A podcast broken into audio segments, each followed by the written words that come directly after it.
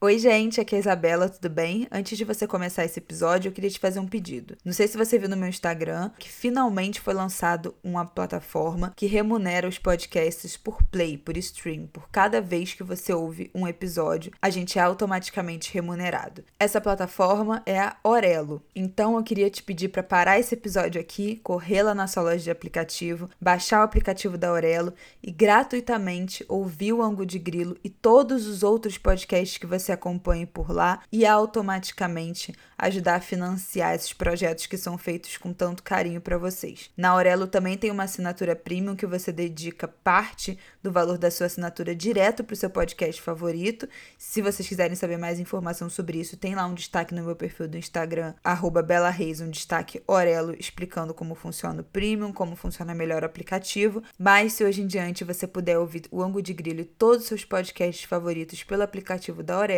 você vai estar tá financiando esses projetos tão incríveis. Esse não é um anúncio publicitário, a gente não está sendo paga para fazer propaganda do aplicativo, a gente só quer receber pelo trabalho que a gente faz aqui toda semana com tanto carinho para vocês. Então, se eu posso fazer um pedido, é corre para ouvir a gente por lá. Um beijo, bom episódio. Oi, gente, eu sou a Flávia. Eu sou a Isabela. E você caiu no Angu de Grilo, especial um ano. Um ano de Angu de Grilo no ar!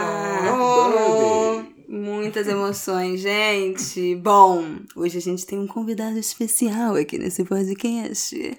Que provavelmente vocês já devem estar sabendo. Se vocês não estão sabendo, eu estou grávida. Prepare. Nossa, eu ia fazer um suspense. Nossa! mais suspense? Eu não aguento mais fazer suspense. Bom, é isso, então, tá? temos aqui o pai da criança. O pai da criança. Olá, Angulovers, Angulers. É... o pai da criança tá aqui. Rafael está aqui para falarmos sobre essa novidade. Nosso especial de um ano não poderia ser mais especial. Você já viu algum podcast que no especial de um ano teve uma gravidez anunciada? Só no Angu de Grilo, querido. Só no Angu de Grilo.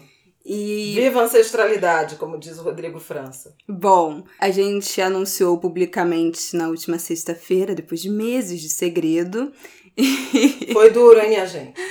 E eh, nesse episódio a gente vai responder algumas perguntas, abrir uma caixa de perguntas lá no meu Instagram muitas perguntas, muitas perguntas que se repetem, o povo tá muito curioso e a gente vai falar um pouco disso. Se alguém quer começar fazendo comentários, Rafael quer abrir falando alguma coisa, alguma mensagem especial. Pois é, Rafael, seu primeiro filho. Exato. Vamos lá, então eu tenho muitas coisas para falar, né, gente? É todo dia que a gente se torna pai e ainda mais do primogênito, né? Ai, meu é, Deus. Então, a primeira coisa que eu tenho é agradecer. Agradecer as mensagens, né, de todo mundo que mandou mensagem, tanto no Instagram da Flávia, quanto no Instagram da Bela, quanto no meu Instagram, que é fechado, mas vários amigos mandaram várias mensagens e foi uma coisa linda. É, isso realmente foi muito emocionante saber que pessoas que não têm uma relação tão próxima, principalmente o Instagram da Flávia e da Bela, não têm uma relação tão próxima com a gente, ficaram felizes com mais esse ente aí na nossa família, né? Então isso foi incrível. Outra coisa que eu queria dizer é que eu tô muito, muito emocionado porque tá sendo maravilhoso ver o desenvolvimento no corpo da minha mulher é, de uma criança. Então, assim, eu queria dizer para todos os pais, né, curtam, curtam suas esposas quando elas estiverem grávidas, estejam próximos, façam carinho, vejam esse desenvolvimento, porque esse é um momento único e de muita emoção. Tem sido de muita emoção para todos nós aqui na nossa família, né? Nossa família Oliveira, tanto do lado de cá da minha é família, é quanto do lado de lá do lado da Bela, somos todos Oliveira. É verdade. Somos quatro Oliveira nesse recinto. Exatamente. então tem sido uma emoção incrível. Então, pais, apoiem suas esposas, estejam do lado delas, falem que elas estão lindas, porque a minha esposa tá maravilhosa. E realmente. Agora que tem, eu cortei o cabelo. Isso tem tá me encantado diariamente. Diariamente tem me encantado. Então daqui a pouco, talvez daqui a 3, 4, 5 anos, tenha uma nova gestação Pelo aí. Cinco de anos, cinco anos de ângulo de grilo. esse microfone. Vai ter uma nova, uma nova comemoração aí, tá? Não, pelo é... amor de é, Deus, gente. E por último, para finalizar a minha a minha entrada aqui, né? Esse momento inicial. De uns tempos pra cá, depois que eu fui ficando mais velho, é, eu achei que a construção de uma família preta era um ato político, né? Porque colocar uma criança preta no mundo é muito forte, muito potente. Ainda mais quando eu, que sou médico, tive educação formal, a Bela é jornalista, saber que a gente vai poder proporcionar para essa criança educação, acesso e fazer com que ela, né, não estou falando que a nossa gestação vai ser um ato político, mas fazer com que o nosso filho tenha acesso e com esse acesso ele tenha a possibilidade de ser o que ele quiser e fazer com que a família que ele venha construir daqui a 20, 30, 40 anos, quem sabe, seja uma família potente e que ele possa fazer tudo, que os filhos dele possam ser médicos, advogados, jornalistas, tudo, e que assim a gente consiga de alguma certa forma reduzir um pouco da desigualdade e do racismo estrutural que existe na nossa sociedade. Então, assim, ter esse moleque aí que vai vir por aí vai ser um ato um ato, além de tudo, político. Então eu tô muito, muito feliz por isso. Militou! Militou. E assim, a gente ia deixar o chá de revelação pro final do episódio, mas acho que o Rafael já revelou né? No caso, muita gente perguntou se a gente já sabia o sexo do bebê, se a gente ia querer saber, que, se ia deixar a revelação, a gente já sabe. É o um menino. Uh! O nome não será revelado neste episódio, já aviso logo, porque vai ser revelado em um textão que eu já escrevi Mas tem é semanas. babado, Mas foi muito. A gente escolheu o nome também super rápido. Antes, na verdade, né, de. E foi você que escolheu o nome, nada. Eu dei a opção e o Rafael escolheu. Eu botei a opção na mesa. Eu não vou nem falar. Quando esse nome for revelado, eu vou falar da minha participação. Ah.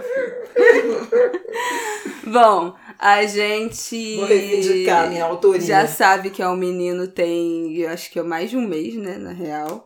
Gente, a gravidez já está avançada. Como eu disse no Instagram, eu não fiz três meses ontem né, no anúncio. Não estava esperando três meses para contar, já fiz três meses há algum tempo. E já vou abrir com uma primeira pergunta, que é se de quantas semanas, quanto tempo a gente tá, se eu vou revelar isso. Não vou revelar isso. Não quero dizer quantas semanas Socorro. exatas eu tô. Eu tô A minha mãe- eu não posso falar nada. A minha mãe acha que a vida é um livro Eu aberto. já quase esqueci que eu, que eu vou ser avó, porque não faz tanta coisa. Ai, ai, que pessoa. Olha, Eu paro de pensar muita ingratidão. Até parece, eu já tô até com calor. É, não quero falar exatamente quantas semanas, porque eu que acompanho também grávidas na internet, sei que vai dando uma ansiedade, né? Em quem acompanha, vai chegando às 38, 39 semanas, o povo fica: já nasceu? Já nasceu? E aí? Já nasceu? E eu não quero de jeito nenhum ninguém me pressionando nesse momento. Então eu não vou dizer quantas semanas exatas, mas o que eu posso dizer é que eu estou de quatro meses e pouco. E aí o pouco tem uma janela aí de quatro semanas, né? No- de dentro do, de- desse mês.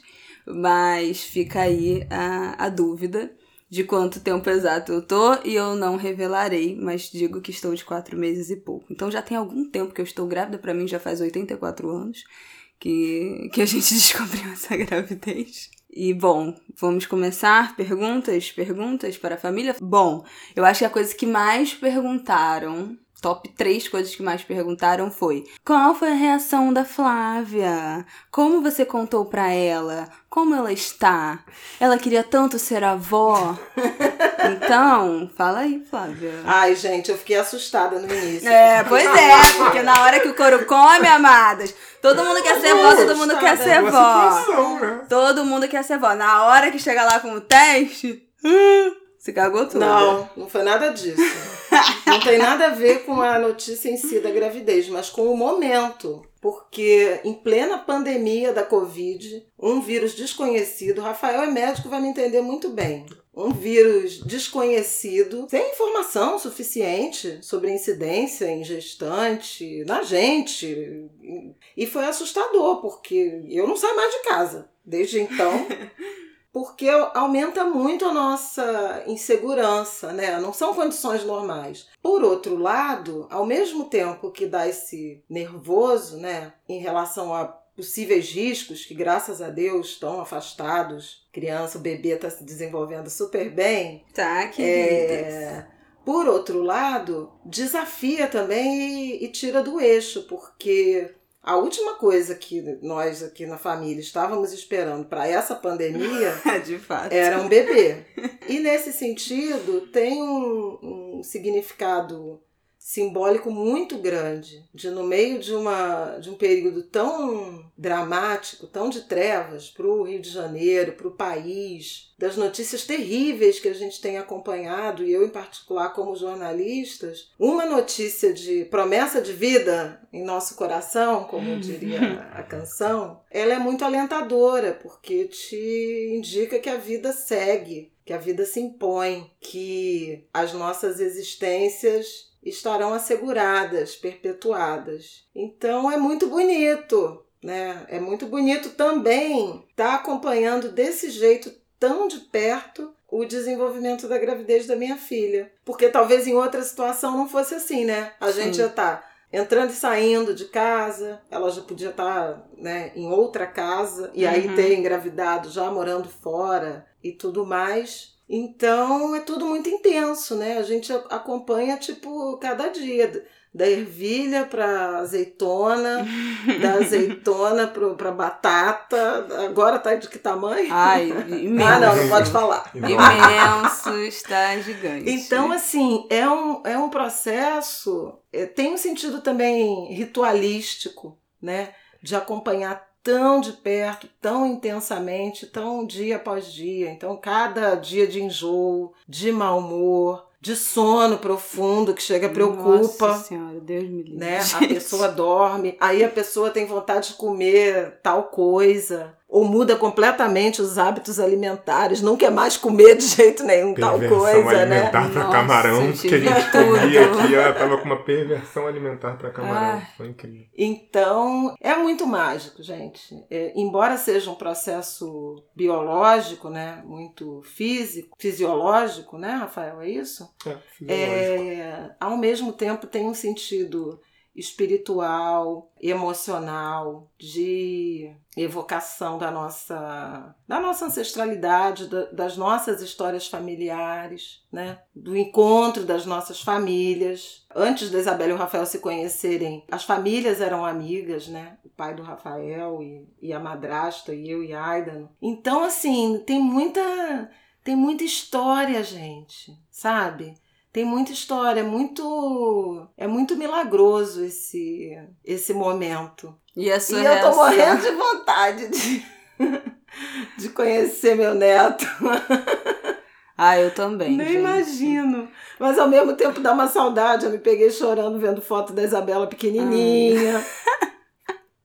São muitas emoções que nos atravessam, sabe? Já fui na rua comprar, das poucas saídas que eu fiz foi para comprar um- umas roupinhas para ele. Já me emocionei com presentes que ela ganhou. Qual foi o seu primeiro pensamento quando, quando a gente te falou? Bom, a- a- vou fazer um parênteses. Você quer Foi contar, na primeira Rafael? hora, como- do primeiro minuto do primeiro dia. Pois é, você quer contar como foi, se encadeou a descoberta? Também foi uma pergunta muito feita, como é que vocês descobriram, se, desco- se você desconfiou, teve algum sintoma, se o Rafael tava junto, se você contou pra ele. Antes disso, eu só queria falar pra corroborar o que a Flávia disse. Eu acho que nesse momento louco que a gente tem vivido da nossa, da nossa sociedade, né, um momento de pandemia com diversas mortes, com coronavírus afetando pessoas na nossa família. Meu pai ficou doente, né, não chegou a ficar tão grave, mas ficou doente. Logo depois, a gente descobriu que Isabela estava grávida. Então, assim, mostrando que mesmo dentro dessa loucura toda, é, no momento de morte e sofrimento, é, a vida vem para se mostrar mais forte e para trazer alegria para nossa família, né? Então, acho que é isso. Só corroborando o que a Flávia disse, tem algo muito é, espiritual e potente na gestação, não só dessa criança, né, do nosso filho, mas nas diversas gestações que ocorreram nesse momento pandêmico. Elas vêm para mostrar a força da vida. Então isso tem sido tem sido incrível. Hum. E em relação à descoberta, sinceramente, a gente não imaginava, né? Foi um momento que uma semana um pouco confusa, que eu tava com muito plantão, muito trabalho, pandemia, né, gente? Meu médico intensivista, então Pois é. não me faltou trabalho. Pois é, nem prática, né? Veja você, trabalhando pra caramba durante a pandemia. Basta uma vez, Mas- querida, pra engravidar. Minha sogra. Gol, marcando gol. Fertilidade está em dia aqui para ambos. É, tinha que relaxar de alguma forma, né? Depois de 100 horas, 100 horas semanais de plantão, a gente tem que ter um Ai, momento do lazer, é uma né? merda, gente. Não dê essa liberdade pra mãe de vocês, não. E a Bela me falou que, que a menstruação estava atrasada, mas... Não, eu estava atrasada há um dia, Um parênteses. A menstruação não atrasa. Não conhece nunca, muito bem o seu corpo. nunca. E aí, eu acho que era pra eu ficar menstruada uma sexta-feira ou no sábado. Eu- Eu tenho uma margem de erro de tipo um dia. E aí foi, era domingo. Domingo eu acordei e não tava menstruada. Falei, Rafael, não fiquei menstruada, vamos fazer um teste. Isso nunca aconteceu. Eu nunca tinha visto um teste de gravidez na minha vida. Nunca tinha achado, nunca tinha passado pela minha cabeça que eu pudesse estar grávida, nem nessas neuroses, nem nessas paranoias. Porque eu nunca tive muito isso, assim, dessa, de ficar noiada. E também nunca tinha atrasado nenhum dia. Falei, vamos fazer. Rafael, ah, tem certeza? Não, não queria fazer. Não queria fazer Não porque eu efetivamente não acreditava que a Bela pudesse estar grávida. É... Tava só em negação. Exato, total. e era uma semana, a semana seguinte seria uma semana muito intensa de plantão pra mim. Aí ela falou a seguinte frase: Cara, eu não vou aguentar ficar com você fora e eu com essa coisa na minha cabeça, então vamos fazer logo esse teste pra falar que é negativo logo. É, eu falei, vamos desencanar desse negócio, entendeu? Porque eu não consegui, a gente não ia conseguir meio que se ver na, na semana seguinte. É, por causa dos plantões, eu não queria de jeito nenhum fazer o teste sozinha. E eu sabia que se eu não fizesse no domingo e ficasse noiada e não menstruasse, eu ia estar grávida, porque isso nunca tinha acontecido. Então eu falei, vamos fazer agora por desencargo, porque depois eu não vou fazer sozinha e eu não quero ficar noiada com isso na cabeça. Assim que a gente fez, comprou, né? A gente entrou no banheiro junto, a Isabela foi lá, fez xixi no negócio e tal. A gente deixou de cabelo virado de cabeça pra baixo. Que demorava três minutos, talvez. Não, um minuto, era um, minuto. Desculpa, um minuto. Gente, quando eu virei O Rafael que viu primeiro, e vi tipo, os microsegundos. dois primeiro. tracinhos positivos lá do teste, eu não sei te dizer exatamente o que eu senti, mas eu sei que me veio uma emoção tão louca que eu chorei igual um delinquente, igual um louco. Exatamente. E a Flávia, é, estava aqui na casa da Tava no Flávia. anexo. E eu comecei a rir sem E a parar. Flávia, sabendo dessa minha correria, óbvio, de plantão de trabalho, achou que porventura tinha acontecido alguma coisa com algum doente, alguém Eu tinha morrido, que tinha eu tinha morrido, feito alguma coisa matado um errada, paciente. e tava muito mal. Entubou errado, entubei matou errado, matei algum alguém. doente, porque eu tava assim, inconsolável, gente. Mas era de alegria. Ele soluçava, e eu ouvindo daqui do meu quarto. E eu tive uma crise de riso. Eu falei, de gente, nervoso. socorro, esse menino matou alguém. Meu genro matou um cara, sabe o nome do filme? Meu genro matou, matou um cara. Falei, meu Deus, vou ter que trabalhar espiritualmente.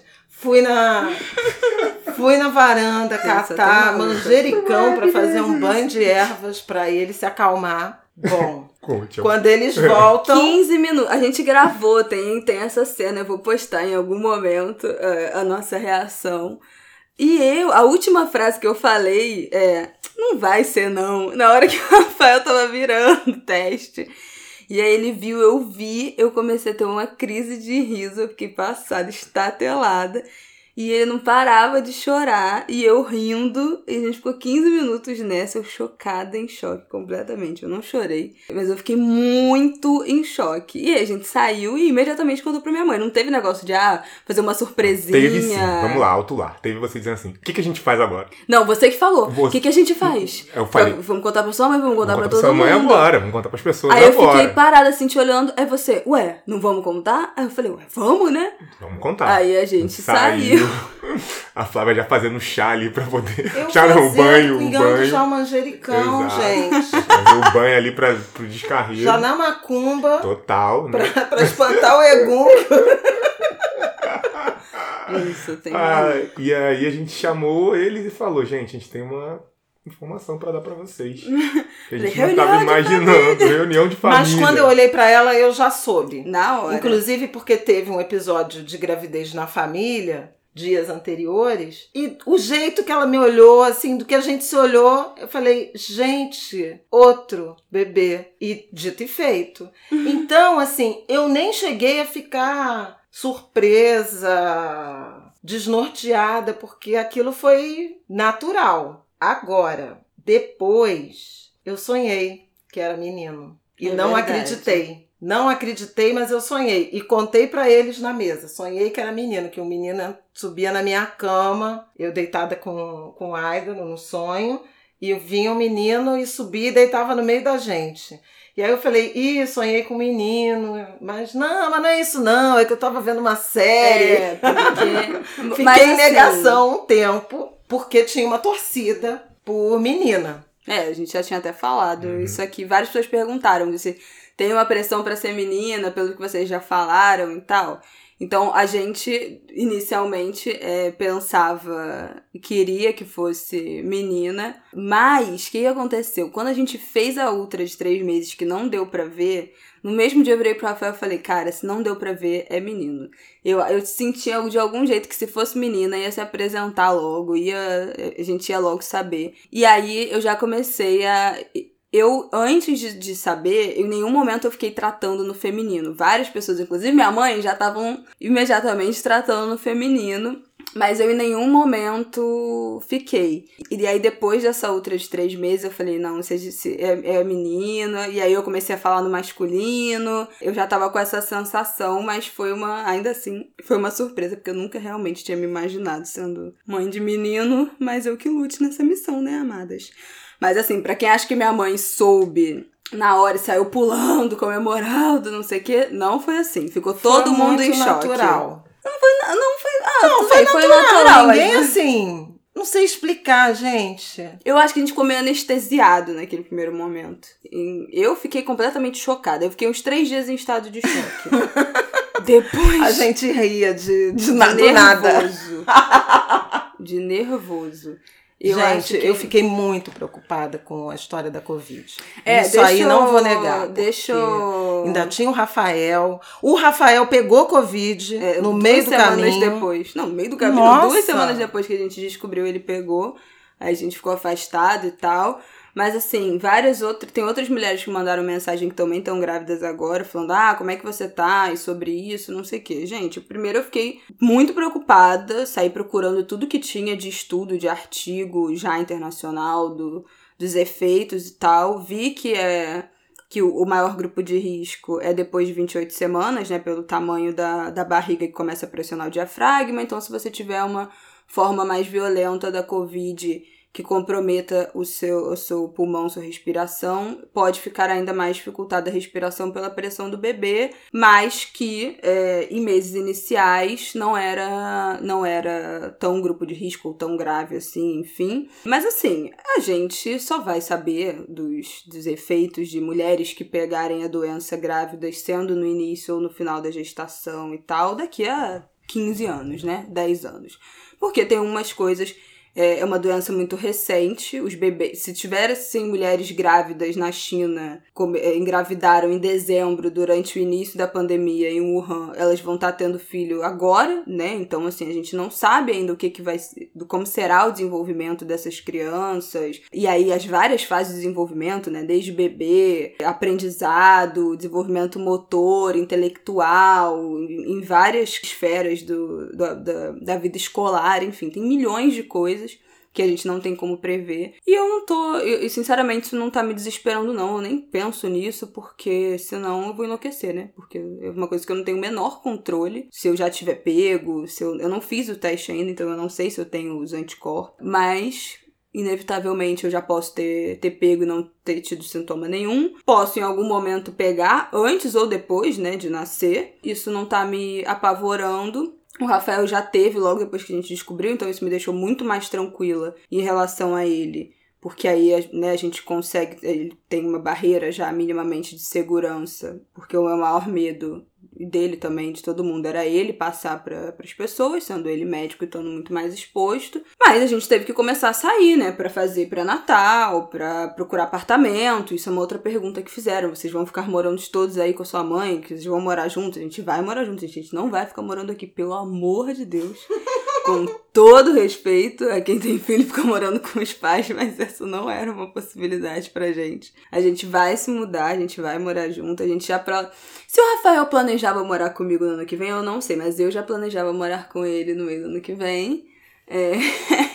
E, na verdade, nossos planos só foram antecipados para um momento muito conturbado, né? De esse negócio de visitar apartamento e tal, mas a gente tem saído para essas coisas que a gente tem que resolver, não tem jeito. Mas estou, estou me protegendo como posso. Eu quero falar do tanto que eu sonhei com a minha mãe, que eu já até escrevi né, no, no post que eu fiz depois, depois de autorizada né, a trabalhar a notícia, minha gente, muito forte essa presença da ancestralidade. Nesse momento e a partir dessa notícia, né, eu, eu tive um, um sonho que nem pareceu sonho, que pareceu uma presença realmente física. Eu já falei dessa, dessa coisa do, do sonho com o menino que, que subia na cama, que deitava com a gente. Depois eu tive um sonho que a minha mãe estava dormindo comigo e acordei com certeza de que eu estava dormindo do lado da minha mãe. Essa é uma intimidade enorme aqui que eu tô abrindo no, no ângulo de grilo, mas é, mas é para vocês terem noção do quanto essa presença de ancestralidade da nossa história, como ela emerge, né? Já é muito forte na nossa relação, na nossa convivência. Mas como emergiu nessa temporada que mistura pandemia e gestação da Isabela. Gestação, que o Rafael só usa gestante, não usa grávida.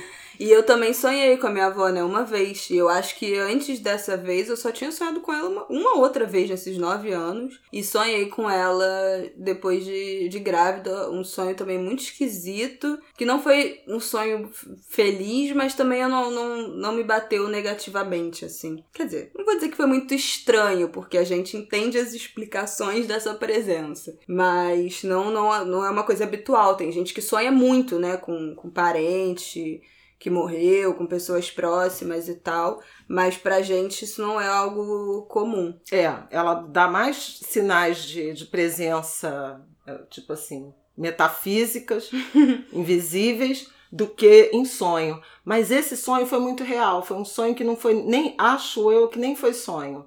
Então a gente estava dormindo na mesma cama e eu acordei de madrugada e olhei para o lado e falei: caramba, cadê minha mãe que estava dormindo aqui? E levantei para procurar ela. O Aidan não estava, estava na sala. Ele fica vendo televisão até de madrugada ou no computador. E só quando eu levantei, abri a porta do quarto e cheguei no corredor, eu me dei conta de que eu estava nesse apartamento onde eu moro, não era o lugar onde eu morei com a minha mãe. Minha mãe tinha morrido e era o Aidan que não estava na cama. Então, assim, de tão concreta que era a presença dela. Portanto, me parece um momento muito abençoado, né, da gente estar tá experimentando todos esses sentimentos e toda essa transição confinados no, no mesmo ambiente, vivendo quase como uma, uma vida comunitária, tribal, sabe? É, isso é uma coisa que eu zero imaginei, assim. Quando. Rafael reflexivo. É porque é muito forte isso. É, quando eu. Muita gente também perguntou se a gente tava planejando ter filho nesse momento, nos próximos meses, tentando engravidar.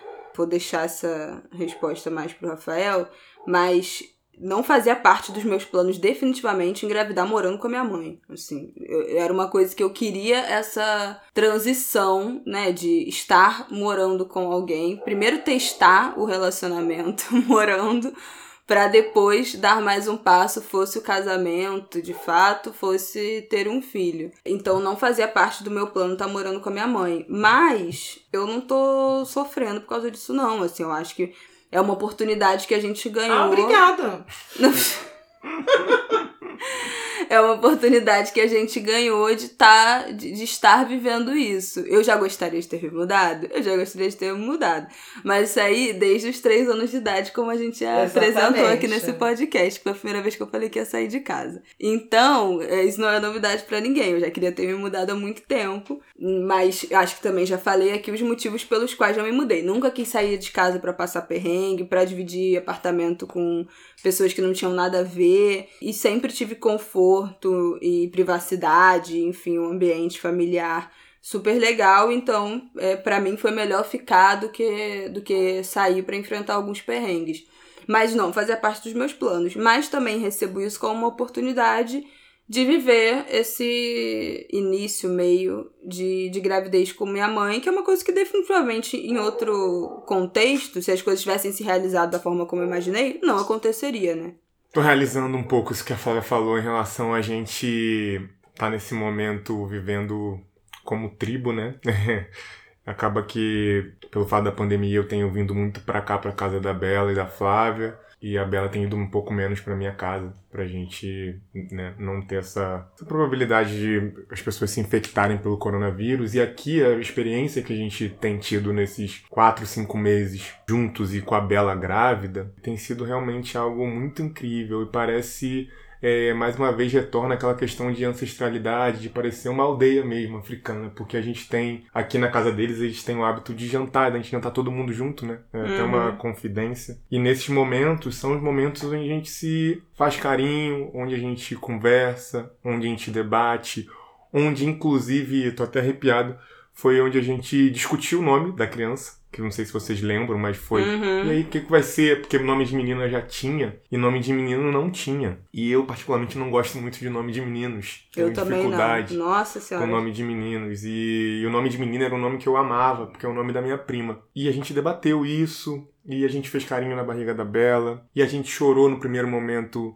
que soubemos quando a Bela estava grávida e a gente vivenciou ali na mesa do jantar em conjunto uma relação familiar e de criação de afeto e amor por essa criança que a gente talvez em outro contexto que vai acontecer em breve, não a gente não vai dar menos amor nem a Flávia dar menos amor porque a gente não vai estar aqui, mas se a gente estivesse em outro lugar, essa relação inicial, esse vínculo afetivo, tanto da Bela, quanto o meu da Bela, quanto da Flávia com a Bela, quanto do Aidano, que é padrasto da Bela, mas já vive com a Bela aqui há 20 anos, então é, é um segundo pai da Bela, todo mundo juntos. Então, assim, ela se sentiu extremamente acolhida, confortada e segura, porque até o fato da gente se mudar, é trabalho, né? Então, assim, e não trabalho pouco, agora tem até diminuído um pouco a carga horária, mas não trabalho pouco, então ela ficaria sozinha em casa. Não teria esse vínculo afetuoso, então isso me deixou pensando aqui o quão lindo e importante tem sido esse momento mesmo. Tem sido mágico, sabe? Talvez o nosso segundo filho.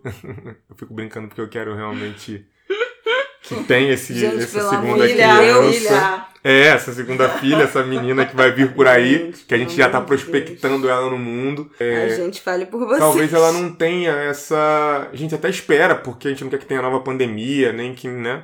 Não exista nada disso, esses momentos difíceis que estão acontecendo agora. Talvez ela não tenha essa experiência que a gente está tendo agora. Que tem Sim. sido uma experiência de construção familiar incrível. Incrível, incrível, incrível. É, e eu acho que tem uma coisa que eu queria, na verdade, ter falado no início do episódio e eu esqueci, porque se tem uma coisa que a gravidez fez comigo foi me deixar muito esquecida. Acho que as grávidas que estiverem ouvindo ou mães vão as grávidas online. Porque, gente, todo mundo fala isso. Eu achava, não, isso é exagero. Cara, eu não consigo mais formar uma linha de raciocínio. Vocês não têm ideia de como foi difícil eu gravar esse ângulo de grilo nos últimos meses. Mas uma coisa que eu acho muito importante a gente dizer é que, que é uma pergunta que, na verdade, ninguém fez. E eu fiquei muito feliz, de certa forma, de ninguém ter feito essa pergunta. Achei muito respeitoso que essa pergunta não tenha sido feita, inclusive. Mas eu acho importante dizer que essa gravidez foi muito sonhada por mim. Todo mundo sabe que eu sempre quis ser mãe, mas não foi uma gravidez planejada pra agora. A gente estava planejando pra daqui a dois, três anos. Rafael vai falar cinco, mas jamais permitiria isso. É, gente, aí quando eu falo que ela me deu golpe. Não, ele que me deu golpe. fala que não é verdade, entendeu? Então, Assim, assim. Teve um golpe da barriga aí, deixa eu falar, não fale por cima da minha fala. Teve Não, um golpe da barriga, nada. entendeu, O povo gente? vai acreditar, porque... Rafael. Deixa o povo acreditar, porque é verdade. é, porque é isso, eu planejava daqui a uns 5 anos, gente. Mas, veio eu de maneira extremamente feliz. nenhuma iria ter um primeiro filho só daqui a cinco anos. Eu queria ter filho. Sempre quis ser mãe cedo. Isso também é uma coisa que me perguntaram. Você queria ser mãe com essa idade? Com essa idade propriamente, não. Eu queria ser mãe, tipo, com 26, 27 até 28. Mas não tem. Não tem, tinha possibilidade na minha mentalidade, assim, no que eu prospectava de eu ser mãe depois dos 30 anos. Isso não ia de forma nenhuma acontecer, a menos que eu não tivesse um parceiro ou não tivesse alguém que eu imaginasse construir uma família do lado, ou mesmo não tendo ninguém, não não fosse uma opção para mim no momento ter de forma independente, né? Fazer inseminação, enfim, as mil opções que hoje em dia existem. Mas eu sempre quis ser mãe antes dos 30 anos. É, para mim isso não é nenhum problema. Mas não foi uma gravidez planejada. Era uma coisa que a gente já conversava e já queria muito juntos, né? A gente sempre falou disso. O Rafael, se... antes de me dar o primeiro beijo, já estava falando de fazer filho comigo. Ele vai falar que não. Mas é verdade, eu tenho uns prints. Se ele quiser, eu exponho. Gente, hoje em dia, montagem as pessoas fazem de forma simples e fácil aí na que, internet. Que horror, né? Então, Vocês né? veem como a pessoa quer. Pergunta se ela tem vídeo. Vídeo, áudio. Não tem. Porque não é verdade. E mas ainda assim não foi uma, uma gravidez planejada para esse momento, né? Não pro, nem pro momento de pandemia, nem pro momento que a gente tá vivendo agora ainda sem morar juntos. Mas ainda assim, o que eu queria é, dizer é que ter esse filho, manter esta gravidez, realizar esta gravidez, parir, gestar essa criança é uma escolha. A gente em nenhum momento teve que conversar sobre isso, a gente em nenhum momento conversou. E o que eu disse que ah, ninguém me fez essa pergunta, ninguém me perguntou, você pensou em abortar? Você pensou em, em não ter esse filho? Ninguém me fez essa pergunta. E eu achei muito delicado, porque as pessoas, eu acho que com certeza isso passou pela cabeça, né, das pessoas, por eu ter 24 anos, por eu namorar com a minha mãe, seja lá pelos motivos que levem a gente a pensar isso. Mas em nenhum momento isso passou pra minha cabeça, pela minha cabeça nesse momento. Isso não foi nenhuma discussão. A gente imediatamente ficou feliz com a, com a, com a notícia, com a possibilidade, enfim. Mas o que eu queria dizer é, independente da gente não ter considerado, escolher ter um filho, né, manter uma gestação, é uma escolha. Independente do Brasil ser um país que, uh, que o aborto não é legalizado, a gente sabe que isso acontece. E não foi uma opção para mim nesse momento, mas eu não sei se em outro momento da minha vida não teria sido, sabe? Com outra pessoa, em outra idade, em outra situação. Eu não sou o tipo de pessoa que é, ah, eu sou a favor da descriminalização da legalização do aborto, mas eu nunca faria. Eu não sei se eu nunca faria. Né? Eu não tenho essa, esse bloqueio de, ah, comigo nunca aconteceria. Talvez acontecesse. Nesse momento, nem passou pela nossa cabeça, nem passou pela minha cabeça, pelo momento que a gente tá vivendo. E nenhum, nem por um segundo eu tive dúvida de que eu queria ter um filho com o Rafael. Então, esse negócio do tipo, putz, mas será que eu queria que esse cara realmente fosse o pai do meu filho? Não tive. Isso não passou pela minha cabeça. Isso sempre para mim foi uma, uma certeza. Mas foi uma escolha. É uma escolha que eu acho que a gente reafirma todos os dias. Porque são muitas as preocupações, são muitos os medos, inclusive os medos de, de ser uma criança preta num país como o Brasil. Isso é uma coisa que passa muito pela minha cabeça. Eu ainda quero escrever melhor sobre isso, porque o fato de eu pensar nesse tipo de coisa eu acho que é muito injusto, né? Eu acho que é, é muito. É um absurdo ter que. Esse ser mais um fator de uma coisa que você tem que pensar durante um momento tão sensível que é a gravidez. Mas que o fato de a gente em nenhum momento ter reconsiderado, repensado essa decisão de ter um filho, não me faz entender menos as mulheres que optam por abortar. Me faz entender mais as mulheres que optam por abortar. Essa foi uma conversa que a gente já teve de como passar pelo processo dessa gravidez até esse momento me fez compreender completamente quem decide que não é a hora, que não é o momento de ter filho e quem fala que não sente vínculo, não tem relação, que não sente que é, esse feto, essa porção de células é, iniciais são um.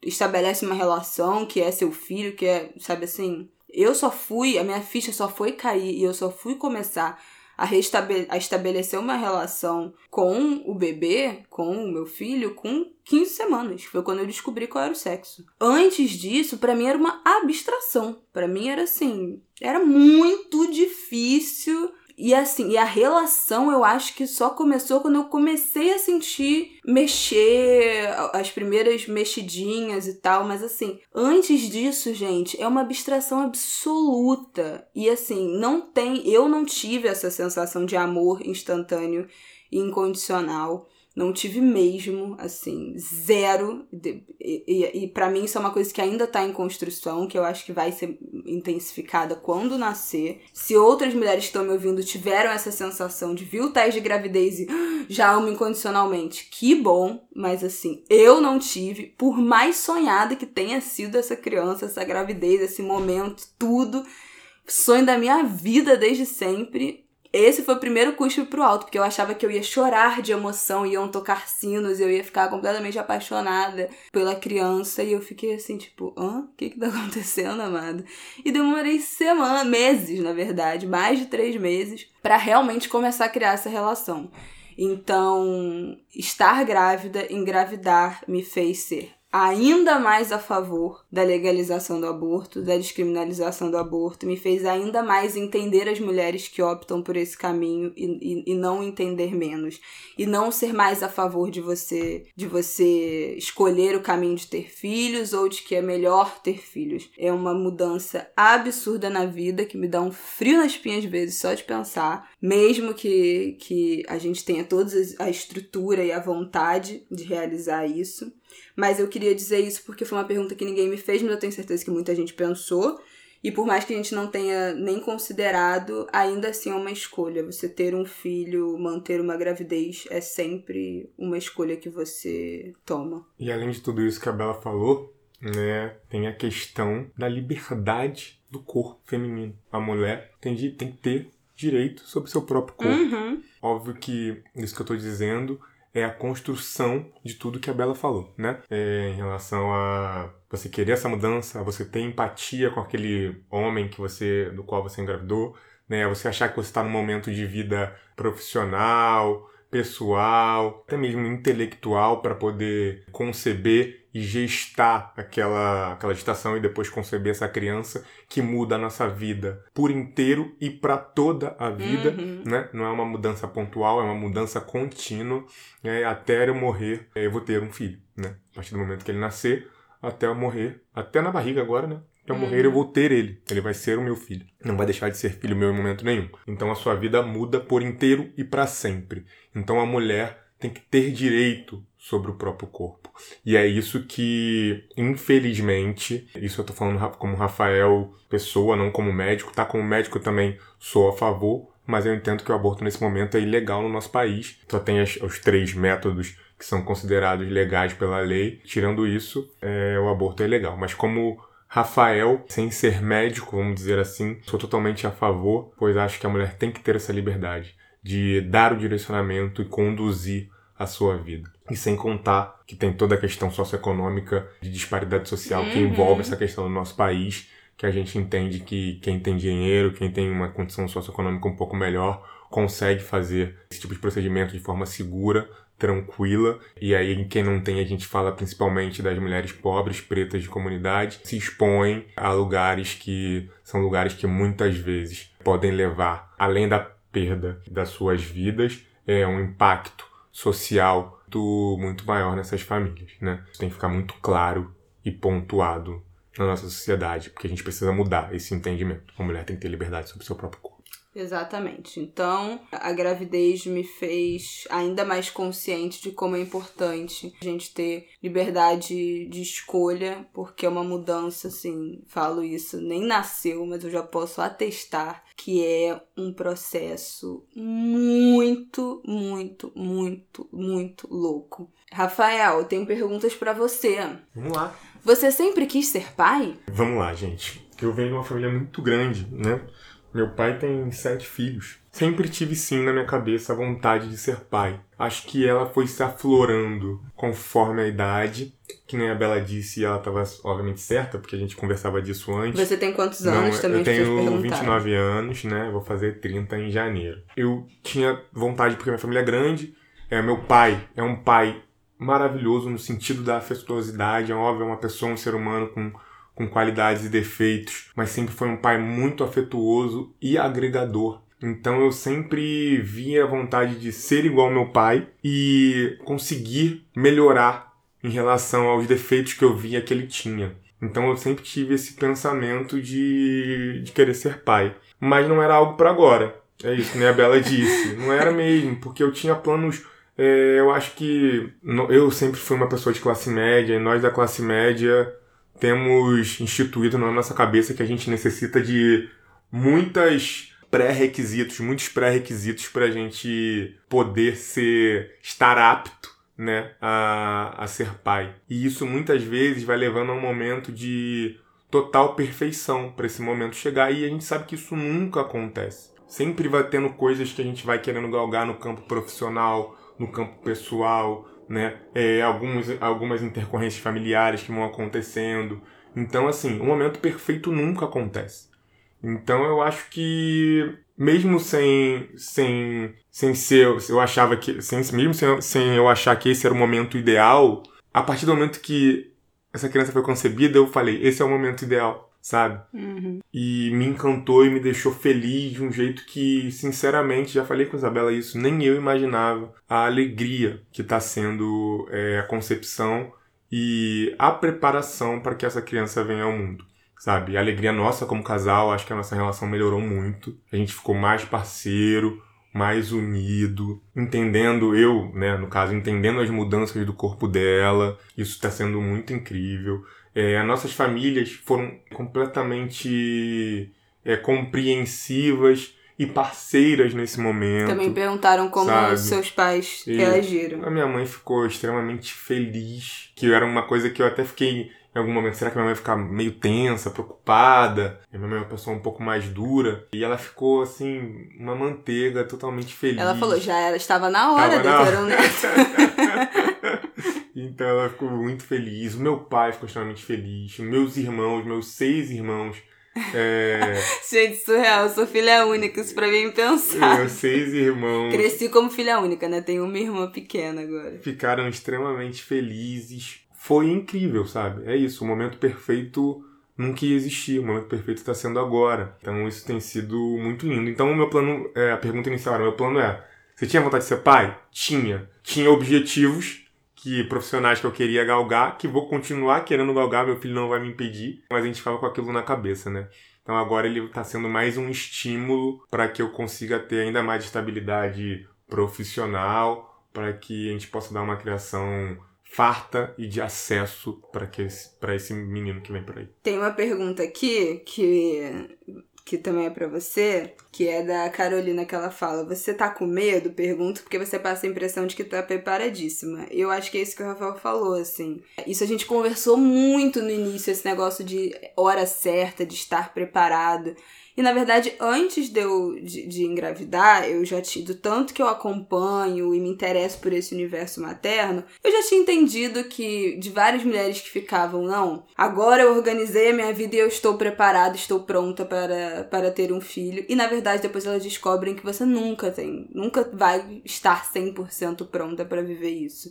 Então eu já tinha tirado da minha cabeça de que em algum momento eu estaria 100% pronta e preparada e já saberia tudo o suficiente e já estaria 200% pronta para viver essa experiência. Então eu não tinha essa expectativa de que quando eu engravidasse eu estaria pronta. Eu não acho que eu tô preparada, mas eu também não acho que em algum momento da minha vida eu estaria preparada. Eu acho que não tem como se preparar, na verdade. Eu acho que obviamente tem como a gente buscar pensando em coisas práticas, né, de parto, amamentação, puerpério, não sei o que, acho que tem como a gente buscar informação, tá munido de informação para se proteger de violência obstétrica, para se proteger de cultura do desmame, tem várias coisas dentro da maternidade que são muito violentas, então acho que a informação nos protege, de certa forma, nos prepara para encarar isso, mas se em algum momento eu estaria emocionalmente mais madura, mais, sabe, pronta, agora estou pronta, não sei, porque eu acho que sempre tem alguma coisa que, que te segura, né? É, se o trabalho, a pessoa que você tá, a idade, sempre tem alguma coisa que vai empurrando esses planos pra frente. Por isso, muitas mulheres agora estão querendo, estão planejando, né, ter filho mais tarde. Eu até fiz uma enquete no meu, no meu Instagram, hoje, antes de gravar, perguntando se você acha que meus 24 anos é uma idade muito nova para ser mãe.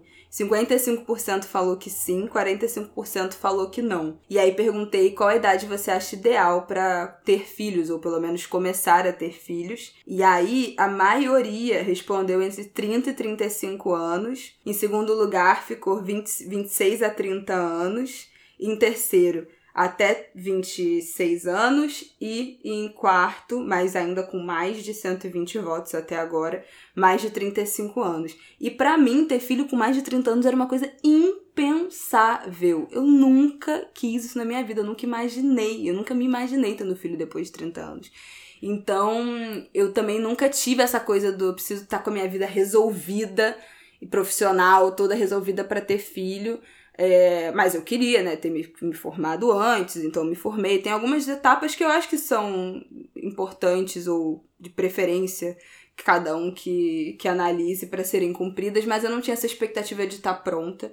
Não tô, eu acho que eu vou me preparar da melhor forma que eu puder, mas nunca estarei 100% pronta. E eu, sinceramente, assim, não tenho medo. Não tenho medo da maternidade. Tenho experiências muito positivas é, com a minha mãe de, de maternidade, do que, que a vida dela virou depois de ter filho, do que, que ela conseguiu alcançar, de como ela lidou, assim, obviamente com erros e acertos, mas no fim das contas um saldo muito positivo. E não tenho medo não, mas eu, isso eu vou também responder e gravar melhor num vídeo, porque essa pergunta do você não tem medo, você não tá preocupada, você tá preparada, você não queria ter mais velha, é uma coisa muito recorrente. E aí eu quero falar mais e melhor e mais aprofundado sobre isso. A última coisa que eu queria dizer, antes de passar para o Rafael, da reação das pessoas da nossa família. Meu pai também ficou chocado, mas ficou super feliz. Todo mundo da nossa família, na verdade, ficou muito feliz. Principalmente nesse momento que a gente tá vivendo, acho que foi um sopro, assim, de, de alívio, de esperança, de renovação na, nas nossas famílias. Então todo mundo falou isso. Ah, nesse momento tão difícil, que notícia boa, finalmente uma notícia boa. Então todo mundo ficou muito feliz. Eu fiquei meio receosa dos meus amigos, assim, da galera da minha idade ficar tipo putz, mas agora, você não queria esperar mais, você não acha que tá muito nova. Mas assim, eu acho que todos meus amigos sabiam que eu queria muito ser mãe, então todos eles ficaram muito felizes. Eu tenho vídeo da reação de vários e vou postar também em algum momento que são hilários. Mas todo mundo ficou muito, muito, muito feliz. Todos os meus amigos estão acompanhando muito de perto, mesmo com essa distância. E eu fiquei muito surpresa, porque a gente não teve nenhuma reação. Eu não tive nenhuma reação próxima, assim, de mim que tenha sido negativa, que tenha sido mais ou menos. Todo mundo foi muito, muito, muito receptivo. E isso me fez pensar muito em como a quantidade de apoio que você tem da sua família é importante. Porque eu queria, né? Eu fiquei também feliz com a notícia, mas se fosse alguma coisa que tivesse me balançado e se a, a reação da minha família não tivesse sido boa, isso teria me destruído. Assim, eu não tenho a menor dúvida de que a resposta da, das pessoas que a gente ama ter sido tão positiva também contribui muito para felicidade e para tranquilidade que a gente tá, porque todo mundo foi muito acolhedor. Então, cada passo que a gente tá tomando é por uma decisão nossa, entendeu? Tipo, a gente não tá saindo de casa porque a gente precisa, porque a nossa família falou: "Não, vai morar aqui com criança não". Todo mundo falou, se precisar, fica aí, depois a gente vê, entendeu? Vocês têm casa, vocês não não é porque vocês vão ter um filho que automaticamente vocês têm que morar juntos, sair de casa, casar e de forma nenhuma. Vocês têm que escolher o que for melhor para vocês, mas a gente está aqui, a gente vai fazer o possível para apoiar de todas as formas, financeira, psicologicamente, de, da forma como, como vocês decidirem. Então, essa resposta com certeza foi decisiva no nosso sentimento. Mas, Rafael, você a está com medo? Rede de apoio, né, meu amor? Nossa, a rede de apoio tá que babado. Tem sido talvez mais que uma rede. Talvez tenha sido uma rede que contempla talvez um oceano inteiro. Uma rede de abraço, de carinho, de afeto, uhum. de todas as formas, como a Bela expressou. E isso, obviamente, dá, nos dá muita tranquilidade. Isso tem sido mágico. Obrigado, família. Eu acho que a gente tem que agradecer. Amo vocês. Todos os dias. Valeu, família. A gente ama vocês. Amor, você está com medo? Me cagando. você tá falando Eva... baixo. Evacuado. Eu estou me cagando de medo. Evacuado, gente. Mentira, porque... isso é quem tá falando agora. Não é não, verdade. porque eu acho que muda, né, cara? A gente vai ter que aprender a lidar com um ser humaninho que não vem com manual. Não né? vem mesmo. Então não adianta você dar um Google. Dá um Google aí, como é que cuida dessa criança? Não tem como, ele é único. Então a gente vai ter que criar as nossas, o nosso próprio manual, vamos dizer assim, que vai ser a rotina, o dia a dia, é, entender devagarzinho a personalidade que vai advir dessa criança.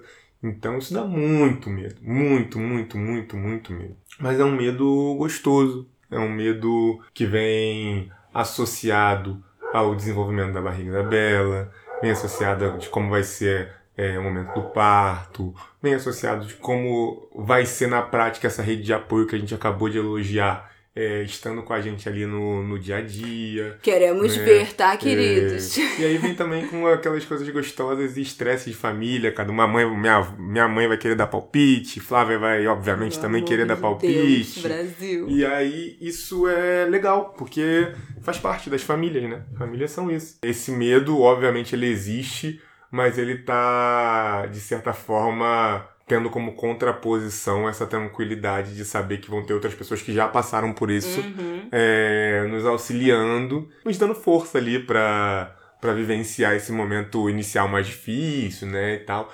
E eu, apesar de ser médico, inclusive já ter feito alguns partos, eu fico muito angustiado com a questão da Bela ter parto normal e quero que seja, vai ser, que vai ser do jeito que ela quiser que seja, né? Eu tô aqui simplesmente pra servir como é, o apoio dela, porque esse momento é único e exclusivo dela. Como pai, tô aqui pra apoiá-la, né? Mas tô morrendo de medo, porque eu, como médico, tô acostumado a ceifar a dor e o sofrimento das pessoas, né? E faço isso quase que diariamente. E aí agora você ter a sua esposa passando por esse sofrimento. Não é sofrimento. E- Dor não é sofrimento. Verdade, não é sofrimento, mas é passando por esse momento doloroso e que você não se consegue, de alguma certa forma prática, resolver, né? Solucionar, isso me deixa um pouco aflito mesmo, angustiado, é a palavra essa, angustiado. Mas tenho trabalhado muito isso na minha Vamos terapia. análise. e tenho trabalhado não só na minha análise, mas comigo mesmo também. Lendo, Bela me manda muitas coisas. Eu, óbvio, tenho procurado, mas ela tem procurado muito mais do que eu. E volta e meia me manda uma coisa, um, um curso, um texto. E isso vai me munindo de informação. Né? E quando a gente sai da ignorância, mesmo eu sendo médico e tendo essas informações todas comigo, é uma ignorância primitiva, vamos dizer assim. Porque aquele medo, aquela angústia mesmo de não conseguir ajudar quem, se- quem mais se ama. E aí deixa de ser apenas uma pessoa. São duas pessoas, né? Tipo, seu filho que tá ali naquele momento, cara, sai daí, eu quero sair daqui, quero ir pra vida. E a sua.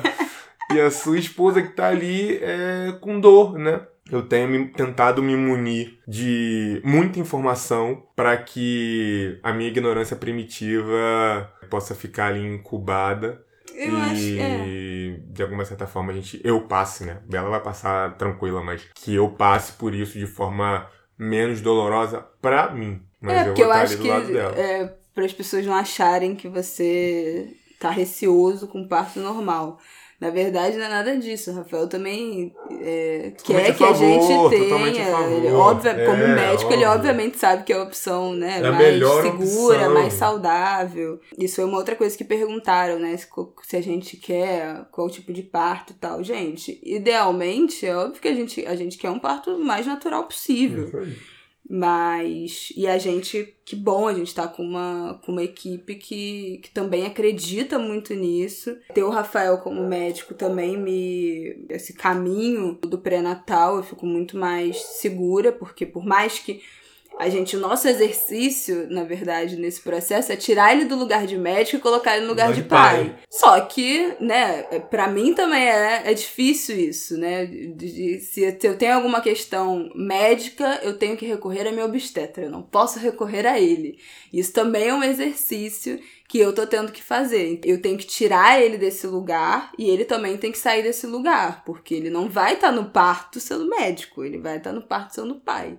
Só que sendo médico no parto, você fica, né? A, a tendência, imagina-se, que eu acho que, que é esse o receio dele, é isso. Como é que ela vai estar com dor e eu não vou poder fazer nada? E a ideia é exatamente que ele não faça nada. E que qualquer coisa que tenha ter, ter que lidar, né, com, com alguma questão médica, vai ter uma equipe lá que é só para isso e ele vai ficar no, no papel de pai. Então, esse também é um processo. É que a gente, que estamos os dois tendo que ter, né, em suas posições, de o lugar do médico fica fora da, da gravidez o, e, e refortalecer e encontrar esse lugar de, de pai nesse processo, porque é realmente muito louco. E uma das coisas que a gente tem que conversado, e que também é o meu trabalho mental, né, é que a dor do parto não é um sofrimento. Sabe assim, eu não vou estar em sofrimento. Se eu estiver em sofrimento, tem alguma coisa errada, né? A dor é fisiológica e a dor faz parte do fato de que tem uma criança querendo sair de dentro de você, não é mesmo?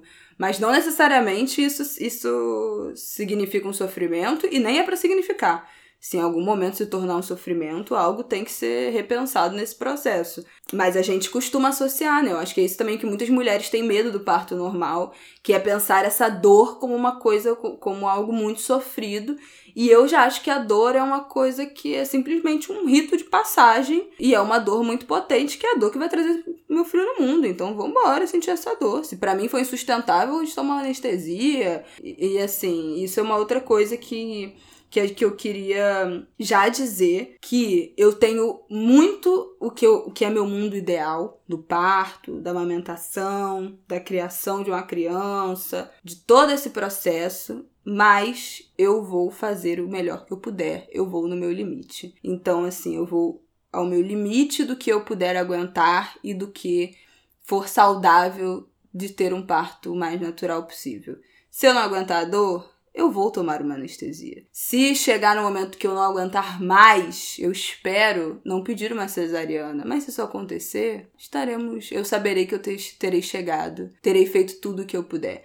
Eu vou fazer todo o esforço do mundo para amamentar o máximo de tempo que eu puder em amamentação exclusiva e leite materno e sem fórmula e sem mamadeira e colher dosadora e tudo isso do, do, do, do melhor dos mundos de amamentação. Eu vou fazer o meu melhor. Mas se em algum momento eu deslizar dentro desse mundo ideal, tudo bem. Então, assim, eu não estou me pressionando para ser um grande exemplo da mãe mais humanizada e mais natureba do mundo. Eu tenho meu ideal, que para mim seria o, o ideal do parto, da amamentação, da maternidade, mas eu tenho certeza que eu não vou conseguir atingir tudo isso. E eu não tenho problema nenhum em dizer de que, que eu farei o meu melhor. E o melhor às vezes não vai ser suficiente para eu atingir o que para mim é esse ideal, mas terá sido o melhor que, que eu puder. E eu tenho certeza que um dia meu filho vai valorizar isso, entendeu? Ele vai reconhecer que eu fiz o que eu pude, independente do, do que fugir do, dos meus planos, mas eu não tô sinceramente preocupada em fugir disso. Sem dúvida ele vai reconhecer porque porque nós iremos é, mostrar para ele, né, o caminho que nós estamos fazendo para educá-lo. Uhum. Então, vai ser um reconhecimento fruto e visto a partir do exemplo dos pais. E é isso, a gente vai tentar ser o melhor, os melhores pais que nós pudermos. inclusive, falo por mim, devido a isso que a gente falou um pouco antes em relação a parto normal. É, eu tinha uma questão que eu falava que eu não iria assistir. É. Né? Quando eu conheci o Rafael, ele falava isso. Não, eu não vou assistir, o parto do meu filho. Eu falei, ah, meu filho, eu não vou conseguir te ajudar. E aí eu, eu internalizei e parei para pensar que eu posso ser melhor que isso pro meu filho? Antes dele nascer, eu tenho que ser melhor para a mãe dele. Então, é, o melhor para a mãe dele é que eu esteja presente, que eu esteja do lado, que eu consiga dar apoio para ela, para que ele nasça da forma mais tranquila, serena, dentro desse, dentro desse todo contexto que a Bela já, já disse. E é isso. Então, a gente vai devagarzinho buscando ser melhor e quando ele nascer, quando ele já tiver entendimento, ele, eu, a gente vai falar isso para ele, ele vai entender isso e isso vai construindo os ideais e os pensamentos de valor dessa criança. Nós faremos o melhor, gente, que a gente puder. Podem ter certeza disso. Talvez nosso melhor não seja o melhor para vocês, mas aí é um problema das expectativas que vocês vão criar nas suas próprias cabeças em relação à nossa maternidade e à nossa paternidade. E aí sinto muito, mas né, as expectativas que você cria para outras pessoas são é um problema só de vocês.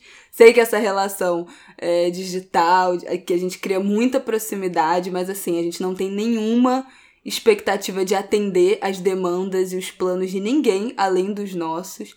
E, nem, e até os nossos a gente sabe que a gente pode né, falhar e, e não conseguir atingir, e a gente tá de boa com isso. Então não criem expectativas que a gente não, não tá alimentando ninguém para criar essas expectativas também. Faremos o possível. Bom, a gente tem que se encaminhar pro final né, desse podcast que já tá imenso. Bom, temos uma pergunta aqui que é para mim, mas tem relação com Flávio Oliveira, então. Pois não. Coisas que você fará diferente da sua mãe. Dun, dun, dun, dun. Não, na verdade, eu só pensei em uma coisa que eu acho que minha mãe vai concordar. Eu espero. Ela fica nervosa, né? Eu tô Eu fico, eu tenho 24 anos, eu fico nervosa.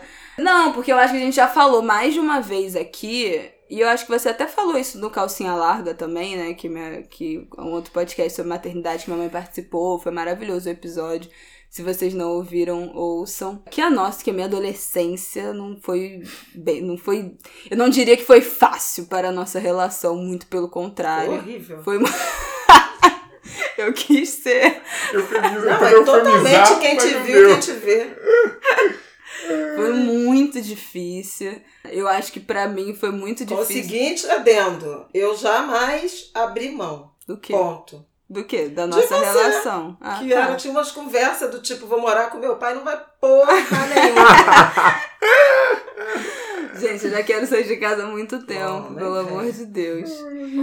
Não, mas é- eu acho que assim, uma coisa. E, e aí, eu acho que a minha mãe, na verdade, repetia sem, sem perceber, porque eu acho que a gente repete, né? As coisas dos nossos pais. Um não diálogo, que era o que a minha avó, um comportamento que minha avó tinha. Minha avó também era muito briguenta, muito de, de gritar, não tinha essa coisa do, pô, sentar e conversar, entendeu? Era muito mais do, do embate, do esporro. E eu acho que isso foi muito ruim pra nossa relação no momento de adolescência, principalmente, porque adolescente também não sabe também lidar com essas coisas, né? Não tem essa, essa maturidade, essa experiência do mãe, não grita, vamos conversar. Isso não existe um adolescente que faça isso, né? A gente, na verdade, esse esse busca por diálogo, quem dá o tom das tretas e das discordâncias são os adultos, né? E aí eu acho que minha mãe tinha muito isso do, do, do embate. E eu acho que eu comprava, assim. Eu, eu não comprava a briga, mas eu comprava o ficar brigado. Eu dobrava a aposta, assim, como uma boa capricorniana. Mas a Isabela não gosta de Eu falar. não gosto eu sou de invasiva brigar. e ela não gosta de falar. Então tinha, uma, tinha um duelo mesmo. Não, não gosto. É... Pra mim, quanto mais você me eu discordo que eu não sou pergunta. do diálogo.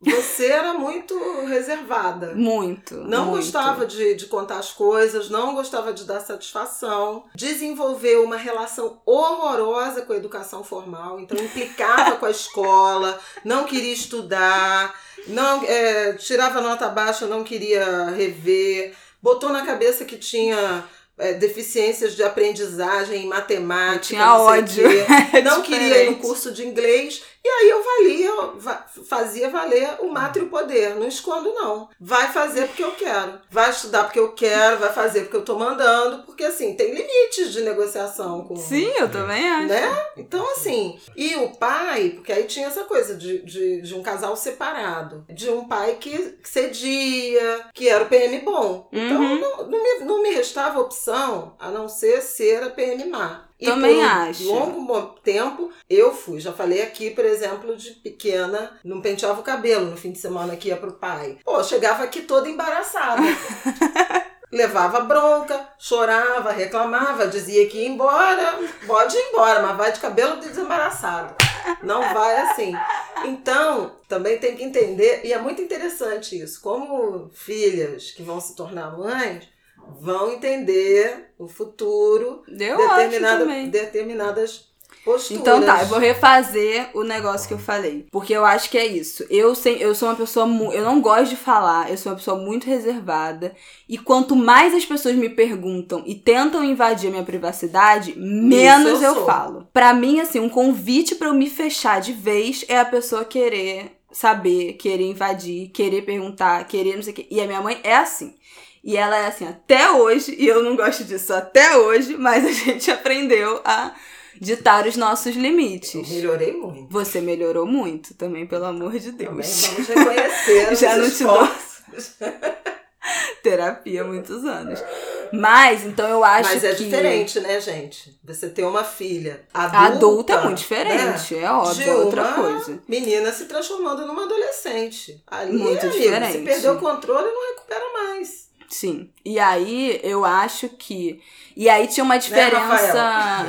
tinha uma diferença muito grande que eu via nisso. Porque meu pai era uma pessoa que não me perguntava nada. E como ele não me perguntava nada, eu me sentia muito mais confortável de falar as coisas pra ele. Como a minha mãe tava o tempo todo querendo saber, perguntando, eu não tinha vontade de falar nada do que da, da, da minha vida de adolescência pra ela. Então, acho que uma coisa que eu não quero repetir, eu não quero ser uma, uma mãe invasiva. Quero ver. Não quero ser. Eu não tô dizendo que eu não serei. Eu tô dizendo que eu não quero ser. Porque negócio de ter filho é cuspir pro alto. Você fala, não vou fazer uma coisa e você faz. Mas eu não quero ser porque eu acho que isso eu não sabia lidar, minha mãe não sabia lidar. E isso foi uma merda pra nossa relação é, durante a minha adolescência. Então, isso é uma coisa que eu gostaria de não repetir, de não ser tão invasiva. E eu acho que essa invasão também tem a ver com controle, né? Você tá querendo sempre estar no, no controle, querer estar sabendo, querer estar é, ciente de tudo que tá acontecendo. Nananana. Controle é uma merda. Eu, Eu sou não- uma pessoa controladora, mas controle Meu é uma amor, eu não merda. vivenciei isso a relação adolescente com a sua mãe, mas concordo com a Flávia que com crianças e adolescentes não devemos perder o controle porque nós somos pais. Uhum. Nós, nós seremos pais e ela foi mãe, né? E não é uma relação totalmente de amigo. Então, Nem um que... pouco, mas a minha mãe queria ficar fazendo minha amiga, me perguntando as coisas, Eu querendo acho saber. que tem o meu termo. Tem o meu termo. Não é uma relação de inimizade, não é isso. Nem de buscar totalmente o afastamento. Não. Mas tem claro que é, não. relações e, e formas de controle que os pais têm que Eu exercer. só tô vendo as contradições. Porque eu sou invasiva, autoritária, não sei o quê. Mas, é minha você. amiga. Não, mas você. É, você tava adolescente Ah, mesmo, amor. gente. Adolescentes são complicados, complexos e não A minha sabem mãe que querem. queria saber coisas da minha vida como se ela fosse uma amiga minha. Esse era, esse para mim que era o limiar da invasão, entendeu? Ela ficava me perguntando coisas. Por preocupação. Tudo e acabei bem, mãe. sabendo coisas por terceiros e foi traumático. pra mim. Exatamente, porque quanto mais ela queria saber, menos eu falava. Então, isso foi uma merda. Porque eu sentia que ela tava querendo ultrapassar essa fronteira do que era ser mãe pra, sabe, meio que forçar uma, uma relação de amiguinha pra saber as coisas, quem eu tava saindo, quem eu tava pegando, que nananana, e aquilo me deixava muito desconfortável. Pra mim aquilo não tinha nada a ver é que esse esse papel. Então, isso me distanciava ainda mais. Mas eu sei que ela forçava essa relação não porque ela queria saber meus segredinhos, mas porque ela queria ter controle e, e porque ela tinha preocupação, óbvio, como toda mãe tem. Mas no fim das contas, o que pode, se isso serviu pra você ter essa criar essa relação de muita intimidade com a sua mãe quando eu era adolescente, que bom. Eu não tive, Pra mim isso me distanciava demais por essa necessidade que ela ela não me deu espaço para eu apresentar o que eu queria pra ela, entendeu? Ela queria saber antes de eu querer apresentar. Então isso isso me bota numa concha. Quanto mais as pessoas entram no meu limite, eu não sou uma pessoa que abre, eu não, eu não, eu não sou flexível no meu limite. Mais ele fica reduzido. Então, quanto mais as pessoas me invadem, mais o- eu volto, eu dou um passo pra trás. Isso é uma coisa que eu não gostaria de repetir. Mas vamos de terapia, né, queridos? Não sabemos. Vamos de terapia. Terapia fez muito bem para nós duas. Sim. Agora, eu tenho duas ponderações em relação a isso. Há uma pressão muito grande que recai sobre as mulheres Uhum. que criam filhos sozinhas, em alguma medida, mesmo com o pai presente e tal, com as responsabilidades financeiras, emocionais, educacionais que eu tinha e que eu me sentia pressionada a ter em relação a você. Isso é uma coisa Uhum. que ainda não está bem resolvida, não foi bem resolvida na minha geração, talvez seja bem resolvida na sua. Mas é uma mulher que trabalha, que sai, que chega tarde, que tem uma relação intensa com o trabalho, que tem namorado, que tem não sei o quê. São muitos elementos para administrar e a pressão e a culpa de perder o controle sobre esse Uhum. filho que tá, que tá crescendo. Então, assim, essas peças precisam estar no tabuleiro e precisam ser observadas, porque a pressão é imensa, você, você praticamente não dorme, né? Até que esse filho fique maior de idade. Eu sei que mães de meninos têm outras preocupações. Se vai voltar vivo, se vai correr, né? Algumas dimensões que eu não, que eu não, não experimentei com você. Mas, por outro lado, eu tinha pavor de você sofrer uma violência sexual, de você ser abusada. É, essas preocupações, elas fazem a gente, às vezes, exagerar na, na investigação, na, até porque foi o oposto do que eu, do que eu vivi, né? A minha vida era um, um certo mistério com a minha mãe. Eu queria fazer diferente. Em algumas situações eu consegui, em outras não. Mas assim, eu acho que a sua geração de, de jovens mulheres e de futuras mães vão ser diferentes, né? Até menos pressionada em relação Uhum. a como eu me senti ou como a minha mãe se sentia. Porque tudo, até as imagens de controle da, da Winnie, Uhum. né? E da Patrícia Hill Collins, cai nisso. O que de bom e o que de ruim acontecer com essa criança é a atribuição da mãe, por Uhum. mais presente que seja o, o filho. Cadê né? a mãe dessa criança? Você não vê ninguém falando, cadê o pai dessa Exatamente. criança? Então, assim, não era simples, né? E eu só tinha uma, então também eu era o- o Por isso, esse- né, essa falo, atenção, tem não ter, né, uma atenção difusa. Vou fazer uma brincadeira Também com a minha ajudaria. sogra. Esse, esse controle continuou até depois de Isabela adulta. Lembro das primeiras vezes que vim aqui, parei meu Porra, carro ali na frente. ficou olhando na Falou, janela. ficou no cantinho da janela ali, ó, só Eu queria olhando. ver qual era. É. Bom, Ficou no cantinho da janela olhando. E aí, minha sogra deu certo, né? Depois de um ano, estamos aí com seu neto na barriga, felizes, em Satisfeita, família. querida? Tão certo Deu certo, deu certo, né? Deu certo. Mas, pra fechar esse, esse capítulo das- do que não quero repetir, acho importante dizer que, assim, eu não tenho nenhuma relação de culpar a minha mãe por, por as brigas que a gente teve, pela nossa relação ruim na adolescência. Eu acho que, assim, a terapia me fez. Eu acho que não só a terapia, mas o entendimento de ancestralidade, de pensar a história da minha família e com o tempo de conhecer melhor a história da minha mãe antes de mim é, e a história da minha avó também, me fez compreender é, esses comportamentos, essa repetição de comportamentos de uma para outra, o que que levou. Ninguém, gente, ninguém tem um, se comporta de alguma forma que não tem uma explicação. Tudo tem uma explicação, seja se você é uma pessoa calma demais, paciente demais, submissa demais, autoritária demais, briguenta demais, invasiva demais, tudo isso fala sobre é é um reflexo da sua história e do que você também aprendeu, né, quando você era criança, do que você também viu e do que a sua mãe também fez. Então tem as coisas que a gente escolhe passar, escolhe repetir e as coisas que a gente tenta evitar. Eu não sei se. E assim, eu acho que o processo de fazer terapia é essencial para você, você ver o que, que você quer, você conseguir evitar as coisas que você não quer passar, porque elas vão assim, sem você sentir. Então, eu acho que é preciso você estar muito centrado, muito analisado para conseguir dosar e frear o que, que você não quer botar pra frente. Então, assim, eu não tenho nenhuma, nenhuma questão de culpa, de foi culpa sua, foi culpa minha, isso podia ter sido evitado, não podia. Pra mim, assim, já foi, já rolou, não, não tenho nenhuma questão. A gente tem uma relação ótima hoje em dia, muito melhor do que eu achei que a gente pudesse ter em algum momento quando eu era adolescente. Mas tem coisas que eu acho que a gente poderia ter feito diferente como mãe e filha que eu não quero, não gostaria de viver de novo isso com com meu filho. E também acho que pelas minhas experiências de vida, minha história de vida que é completamente diferente da minha mãe, isso não, não, não acho que seriam é, automaticamente coisas que, comportamentos que eu repetiria. Acho que a nossa história influencia muito na forma como a gente lida com as outras pessoas, com o filho e tal. Tenho, eu não gosto desse negócio de encontrar culpados, porque assim, no fim isso não faz diferença nenhuma e nem acho que nesse caso ninguém tem culpa de nada, na real. Acho que é o comportamento humano E acho ótimo que a gente tenha se tratado individualmente dessa, das coisas que nos. Uma conseguir compreender o jeito, a personalidade da outra, pra gente conseguir construir uma relação muito melhor mesmo morando junta, que é um desafio. Porque tem muita gente que a relação com os pais melhora quando sai de casa, né? Só melhora quando sai de casa. A gente conseguiu transformar a minha nossa, nossa Nossa. relação morando junta. Então agora, quando a gente não morar junta mais, vai ser melhor ainda, gente. Angu de Grilo 10 temporadas. Agora, olha só, também a adolescência, porque tem muitos jovens aí no nosso, na nossa Adolescência audiência. é uma merda, gente. A gente fica um Exatamente.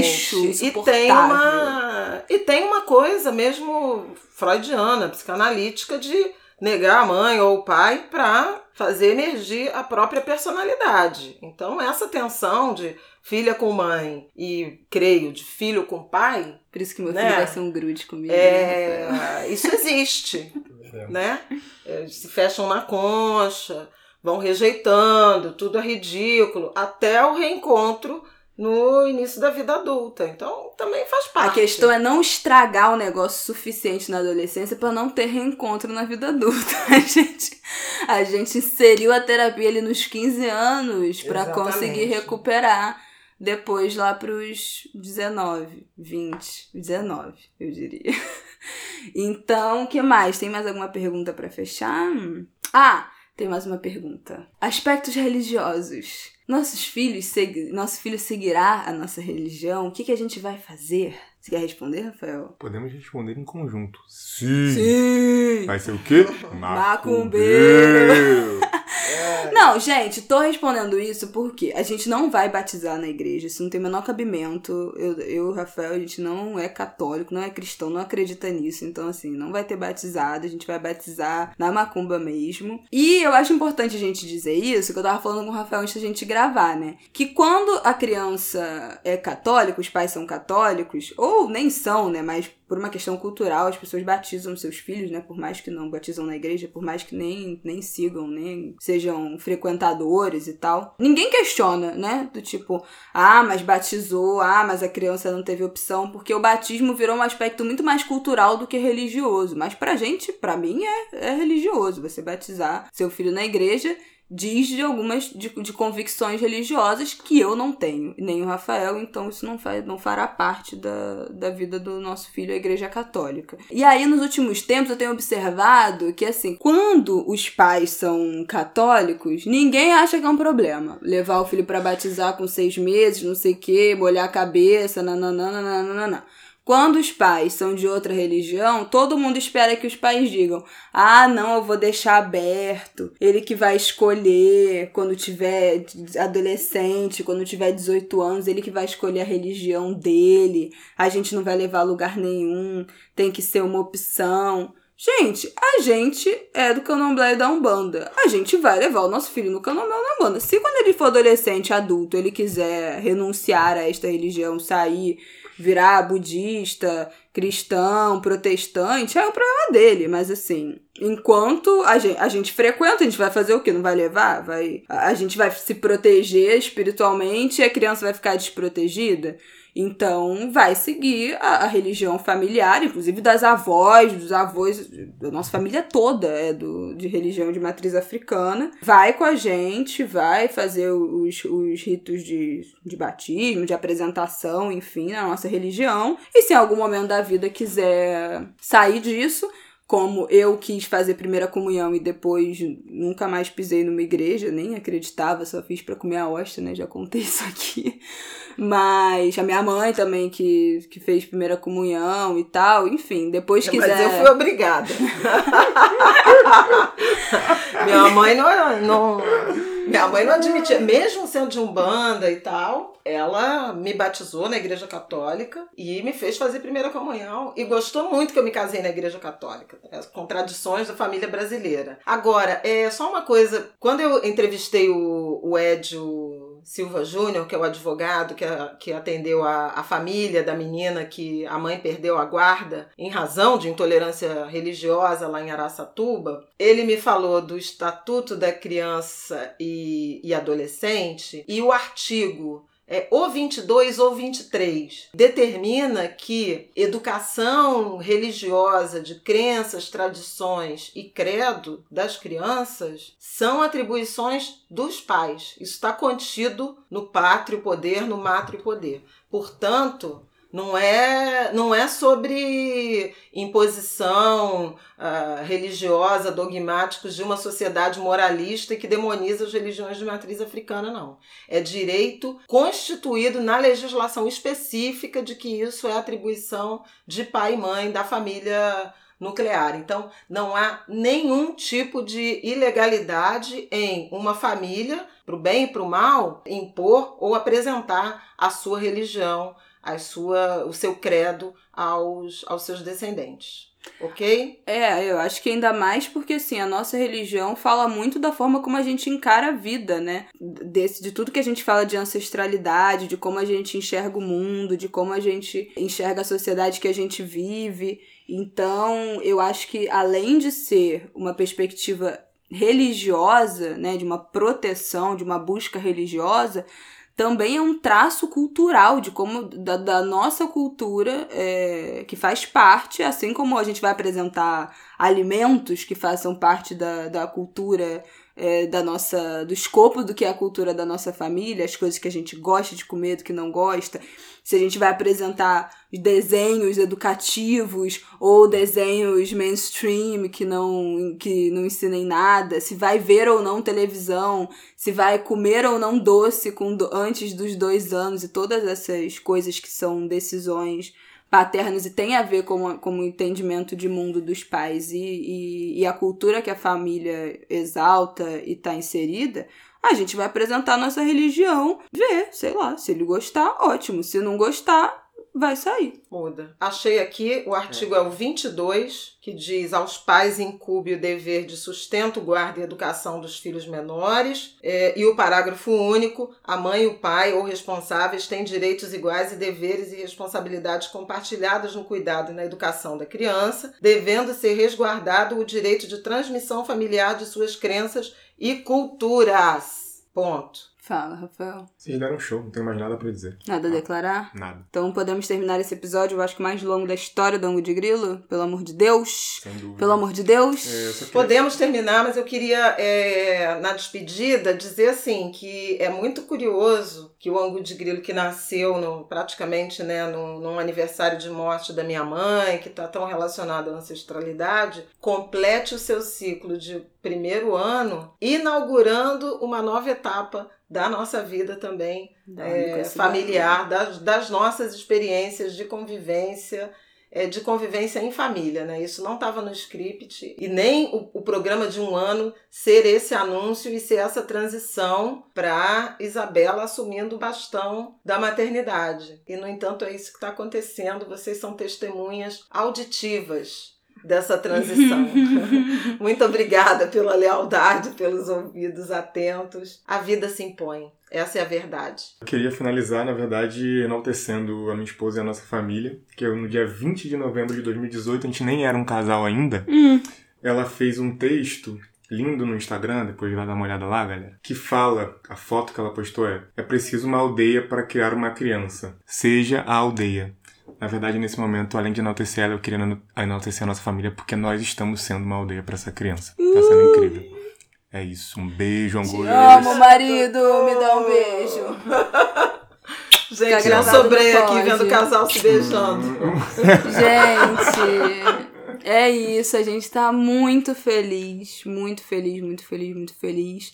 É uma felicidade que é construída, eu acho que aumenta também a cada dia. A gente sabia que era que a gente tava feliz no momento que a gente soube, mas a felicidade definitivamente foi uma construção. E quanto mais tempo passa, mais feliz a gente fica. Eu ainda vou escrever muito sobre isso. Tem muita coisa passando na minha cabeça é, em relação à maternidade, à gravidez, o, o que eu já, o que eu planejava, o que pra mim foi completamente diferente, né, nesse universo, o que que eu já cuspi pro alto, o que que as minhas expectativas que eu tinha já foram completamente é, opostas. Mas eu tô muito feliz. A gente tá muito feliz, muito realizado. E esse menininho vai vir bagunçar a nossa vida. Não é mesmo, meu amor? Vai ser a melhor bagunça, eu acho, da, da nossa existência. É isso, bem-vindos à nova era de Isabela Mãe. E muito, muito, muito feliz e muito grata e muito realizada.